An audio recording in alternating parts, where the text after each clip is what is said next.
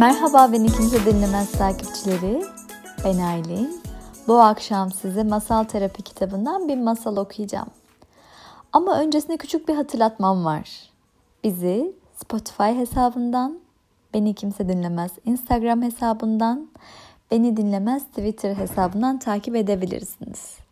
Hazırsanız masalımıza geçelim. Adı İki Fare. Bir dolunay gecesiydi ve normal zamanlarda sobanın arkasında yaşayan fare topluluğu her dolunayda olduğu gibi o gecede kutlama yapmaya çıkmıştı. Dans ettiler, şarkı söylediler, tarlalarda yeni yakılmış buğday taneleriyle kendilerine ziyafet çektiler ve kuyudan taze su çektiler. O heyecanla iki fare dolunayda yüzmek için aşağı atlamaya karar verdi ama atlarken ayakları ipe takıldı ve ip onlarla beraber aşağı düştü. Bütün fareler kuyunun ağzına toplandı. Ne yapacaksınız? Sizi yukarı çekemiyoruz. Asla çıkamayacaksınız. Taşlar kaygan, kuyu çok derin. Bittiniz. Ah sevgili kız kardeşlerimiz, sizi çok özleyeceğiz. Keşke yapabileceğimiz bir şey olsaydı. Ne yazık ki kaçınılmaz olanı kabul etmeliyiz. Bu kuyudan çıkmanızın imkanı yok. Çok geçmeden bacaklarınız yüzmekten yorulacak ve dibe batacaksınız. Bu arada iki fare de kaygan taşlardan yukarı tırmanmaya çalışıyordu. İkisi de aşağı kayıp duruyordu ve her düşüşlerine yukarıda yorumlar yapmaya devam eden kardeşlerinin gözyaşları ve sızlanmaları eşlik ediyordu. Bacakları çok zayıf, gerçekten çabalıyorlar ama en güçlümüz bile buna başaramaz diyorlardı. Kederli ağıtlar kuyuda yankılanıyordu. Kısa bir süre sonra farelerden biri vazgeçti ve kuyunun dibine battı. Ama diğeri vazgeçmedi. Düştü yeniden denedi, düştü bir daha denedi. Kaygan taşları tutundu ve güvenebileceği tutma noktalarını öğrenmeye başladı. Yavaş yavaş yukarı doğru ilerledi. Sonunda Kuyunun ağzına ulaşınca kucaklaşmalar ve alkışlarla karşılandı, zafer çığlıklarıyla eve taşındı.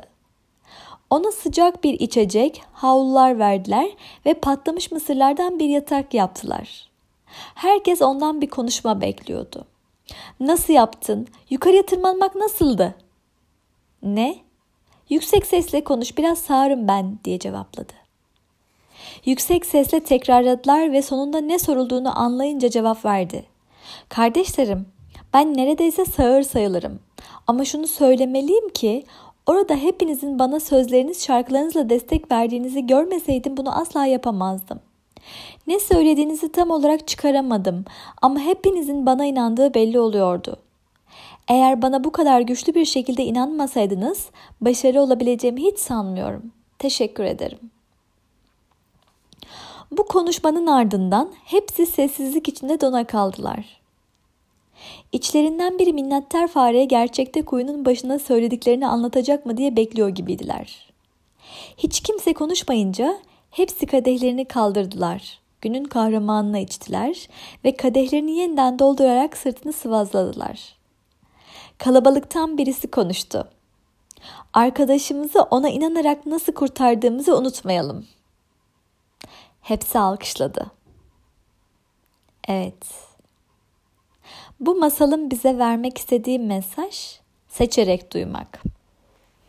Her ne kadar kendimizi başkalarının eleştiri ve onayına fazla önem vermediğimize inandırmaya çalışsak da sözler bacaklarımızı kesebilir ve kanatlarımızı koparabilir.